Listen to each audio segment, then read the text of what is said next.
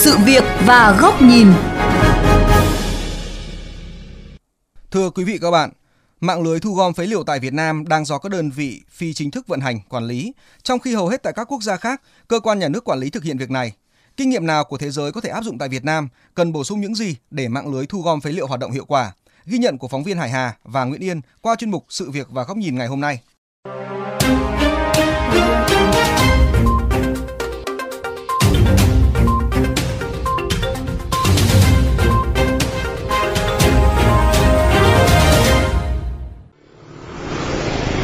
Và các bạn, cửa hàng thu gom phế liệu ở số 62 phố Thuận Nhuộm giống như nhiều cơ sở thu gom phế liệu đang nằm giữa phố phường và khu dân cư của Hà Nội. Tại đây thì à, tôi quan sát thấy là nhiều bao tải lớn được chất thành đống cao và không biết trong đó có những gì. Còn nhiều loại giấy vụn, bìa cắt tông, chai nhựa thì được sơ chế thủ công và buộc thành từng bó lớn để ngay trên vỉa hè. Điều đáng lo ngại ở đây là khi phế liệu được tập hợp và đưa ép vào thành một khối như thế này nếu trong đó có vật liệu gây cháy nổ thì hậu quả thật khó lường. Thực tế vừa nêu xuất phát từ những khó khăn của các cơ sở tái chế. Chủ một cơ sở tái chế phế liệu tại thành phố Hồ Chí Minh cho biết, việc tái chế rác thải hiện nay chỉ dừng ở việc sơ chế đơn giản. Nói là sơ chế nhưng thực chất chỉ là xay nhỏ hoặc ép gọn vào để chuyên trở cho dễ dàng, tránh cồng kềnh. Mặt khác, công nghệ tái chế hiện đã lỗi thời, hiệu quả thấp, chi phí cao và gây ô nhiễm môi trường. Doanh nghiệp tái chế biết là vậy nhưng không có cách nào khác lúc mà thu gom á bên thu gom người, người ta cũng đã phân loại cho mình rồi. Là mình chỉ về là mình vậy là mình tái chế lên thôi. Khó là dĩ nhiên là có những cái nó sạch có những ờ, phần nó dơ á. Thì nói chung là máy móc thì cũng có nhiều đó thôi. Nếu mà hiện đại hơn thì, thì công nhân thì mình phải tuyển những có trình độ chuyên môn cao á. Ở Việt Nam mình những chuyên môn cao thì không đi làm thế lượng như này anh Nguyễn Trung Dũng, giám đốc một doanh nghiệp ở quận Hoàng Mai, Hà Nội, nơi tổ chức thu gom và tái chế bao bì từ phế liệu cũng chia sẻ nhiều khó khăn. Đó là những nguyên liệu được tái chế do công nghệ thô sơ lạc hậu nên quá trình thực hiện phát sinh nhiều vấn đề về môi trường và chất lượng sản phẩm tái chế không cao nên việc tiêu thụ rất khó khăn. Bây giờ nó nhộn loạn rất là nhiều, gần như là không có ông nào quản lý những cái vấn đề đấy cả. Thực ra sản phẩm tái chế thì rất là khuyến khích nhưng mà công nghệ nó phải đảm bảo. Khi tới tay khách hàng ấy, thì cái hàng tái chế đấy nó phải dùng được, nó phải ứng dụng được dựa vào chất lượng cái nguồn đấy nó phải đảm bảo. Khi ông tái chế xong ra chất lượng nó kém hơn thì thực sự là không ai dám làm cả.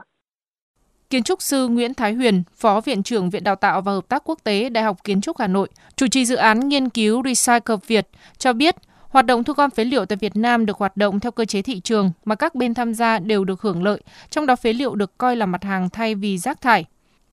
Nó đang là một hệ thống kinh tế tuần hoàn. Cái sự tuần hoàn này nó đến ở chỗ là gì? Sau khi tái chế họ ra thành phẩm cái sản phẩm nó lại được bán lại thị trường. Tức là nó thành một cái vòng quay khép kín và nó tạo ra lợi nhuận tạo ra kinh tế cho những người tham gia vào cái hệ thống kinh tế tuần hoàn này vào cái hoạt động thu gom và mua bán phế liệu này. Tiến sĩ Trần Văn Miều, phụ trách truyền thông Hội Bảo vệ Thiên nhiên và Môi trường Việt Nam thừa nhận những lợi ích mà mạng lưới thu gom và phân loại phế liệu mang lại, nhưng bên cạnh đó mạng lưới này cũng bộc lộ một số bất cập. Chẳng hạn đa phần các cá nhân người thu gom tập trung chủ yếu vào những nguyên liệu có giá trị cao, số còn lại bị vứt bỏ ra môi trường, trong đó có không ít rác thải nguy hại để cho tư nhân thu gom cái phế liệu hiện nay nó có những cái vấn đề bất cập về họ không có cái kỹ năng họ không có cái trình độ chuyên môn để họ làm cái việc ấy thế và cái gì lợi là họ làm do vậy mình cũng rất là khó quản lý Bên cạnh đó, hiện nay các khâu thu gom, phân loại và tái chế phế liệu là những công đoạn rời rạc, thiếu sự gắn kết. Do vậy, nhiều trường hợp các loại rác được vận chuyển không đến đúng các điểm tái chế. Brazil là một trong những quốc gia đã thực hiện thành công tổ chức một hiệp hội của những người thu gom tái chế phế liệu. Hiệp hội này chuyên vận động hành lang pháp lý, xây dựng hệ thống nhà kho thu gom rác tái chế và ký kết hợp đồng với chính quyền thành phố về tái chế thu gom rác thải. Bên cạnh đó, để phát huy hiệu quả của mạng lưới thu gom này, Brazil còn từng bước đào tạo, chuyên nghiệp hóa đội ngũ những người thu gom. Tiến sĩ Nguyễn Trung Thắng, Phó Viện trưởng Viện Chiến lược Chính sách và Môi trường chia sẻ. Brazil có những cái hình thức tập hợp lại đội ngũ thu gom đồng nát này và cung cấp những cái quần áo bảo hộ lao động cho họ, hướng dẫn cho họ những cái nguy cơ đối với sức khỏe từ môi trường trong quá trình thu gom chất thải. Và dần dần ờ, chính quyền tìm cách chính thức hóa cái đội ngũ thu gom thu mua chất thải làm một cách phi chính thức như này.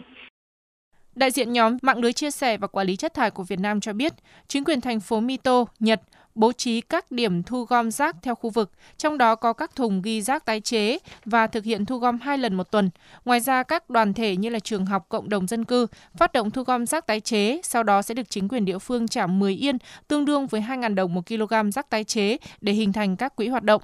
Để có thể phát huy hiệu quả của mạng lưới thu gom phế liệu tại Việt Nam trong việc giảm thiểu lượng rác thải ra môi trường và thực hiện mục tiêu tăng tỷ lệ tái chế, Phó giáo sư tiến sĩ Đặng Kim Chi, nguyên Phó Viện trưởng Viện Khoa học và Công nghệ Môi trường cho rằng các cơ quan quản lý môi trường các cấp cần có những cơ chế chính sách để hỗ trợ và từng bước quản lý hoạt động của mạng lưới này.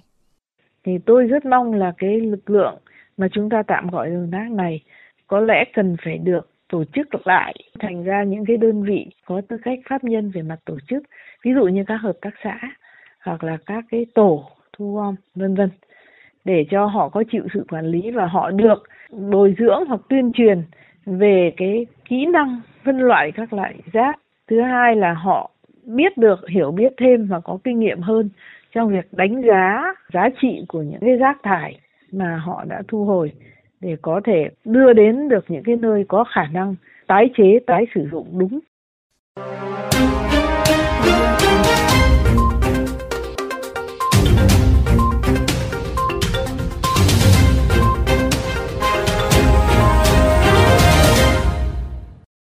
Quý vị và các bạn, mạng lưới thu gom và tái chế phế liệu tại Việt Nam có tác dụng tích cực trong việc giảm thiểu lượng lớn rác phát thải ra môi trường và tăng giá trị tái sử dụng của rác. Tuy nhiên, mạng lưới này vẫn còn tiềm ẩn những nguy cơ về an toàn và ô nhiễm môi trường. Để hoạt động hiệu quả, mạng lưới này cần được tổ chức và quản lý bởi các cơ quan nhà nước. Đây cũng là góc nhìn của kênh VOV Giao thông qua bài bình luận có nhan đề Hợp thức hóa mạng lưới đồng nát. Mỗi ngày tại Hà Nội, có hơn 10.000 người thu mua và nhặt rác sau đó bán lại cho những người thu mua phế liệu tại hàng trăm bãi phế liệu nằm rải rác khắp thành phố Hà Nội. Mạng lưới này thu thập và tái chế từ 20 đến 35% lượng rác thải của thành phố, giảm một số lượng rác thải lớn phải đưa đi chôn lấp xử lý mỗi ngày. Trong khi tỷ lệ này tại Đà Nẵng là 4,31 đến 7,49% thông qua mạng lưới thu gom với khoảng 1.000 đến 1.800 người, bao phủ hơn 80% diện tích cần thu gom xuất hiện mang tính chất tự phát từ những năm 1990 trải qua hàng chục năm, mạng lưới thu gom và tái chế phế liệu hay còn gọi là đồng nát tồn tại và vận hành hết sức linh hoạt.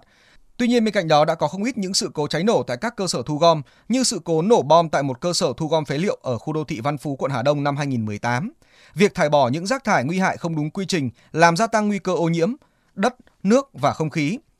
Theo dự báo của Ngân hàng Thế giới, Việt Nam sẽ đối mặt với khoảng 54 triệu tấn vào năm 2030 và số lượng rác thải tại các đô thị ngày càng gia tăng. Theo các chuyên gia, nhà nước cần tận dụng những ưu thế sẵn có của mạng lưới đồng nát nhưng vẫn có những định hướng, chính sách để quản lý mạng lưới đồng nát hoạt động một cách quy củ, bài bản. Trước hết cần nhìn nhận hoạt động thu gom và tái chế phế liệu như một dịch vụ kinh doanh có điều kiện với sự tham gia chủ yếu của khối kinh tế tư nhân, song vẫn cần có sự quản lý giám sát của các cơ quan quản lý môi trường tại các địa phương thông qua những công cụ tài chính như thuế, giá linh hoạt,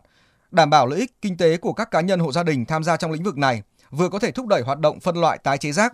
Nhà nước cần sớm ban hành những cơ chế chính sách nhằm tạo điều kiện cho mạng lưới thu gom phế liệu hoạt động như bố trí diện tích đất các điểm thu gom, tập kết và phân loại phế liệu tại các địa phương, xây dựng cơ sở hạ tầng xử lý nước thải, khí thải, trang bị các thiết bị phòng cháy chữa cháy nhằm đảm bảo an toàn và giúp các cơ sở thu gom hoạt động hiệu quả.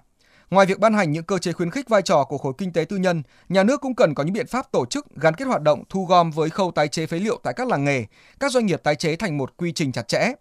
Đối với những loại rác phế liệu mà các cá nhân, doanh nghiệp tư nhân không thể xử lý hay những rác thải ở khu vực công cộng, chính quyền địa phương có trách nhiệm yêu cầu các công ty môi trường tham gia xử lý. Chính quyền địa phương thực hiện tập hợp các cá nhân đi thu gom phế liệu thành hợp tác xã, tổ thu gom, sau đó tổ chức bàn giao hướng dẫn kiến thức, kỹ năng về phân loại rác, phân biệt những rác thải nguy hại và hiểu được giá trị của hoạt động phân loại rác đối với vấn đề bảo vệ môi trường. Bên cạnh đó, chính quyền các cấp phường xã, tổ dân phố tổ chức các chương trình thu gom, đổi rác tái chế lấy quà tặng sẽ thúc đẩy khuyến khích người dân thực hiện phân loại rác tại nguồn. Mặc dù có rất nhiều bài học kinh nghiệm thành công của thế giới về thu gom và phân loại rác, nhưng trong điều kiện hiện nay của Việt Nam, mô hình hiệu quả nhất chính là phát huy những lợi ích sẵn có của mạng lưới thu gom và tái chế phế liệu đang hoạt động và hợp thức hóa khu vực phi chính thức sẽ tạo ra một mô hình độc đáo riêng có của Việt Nam.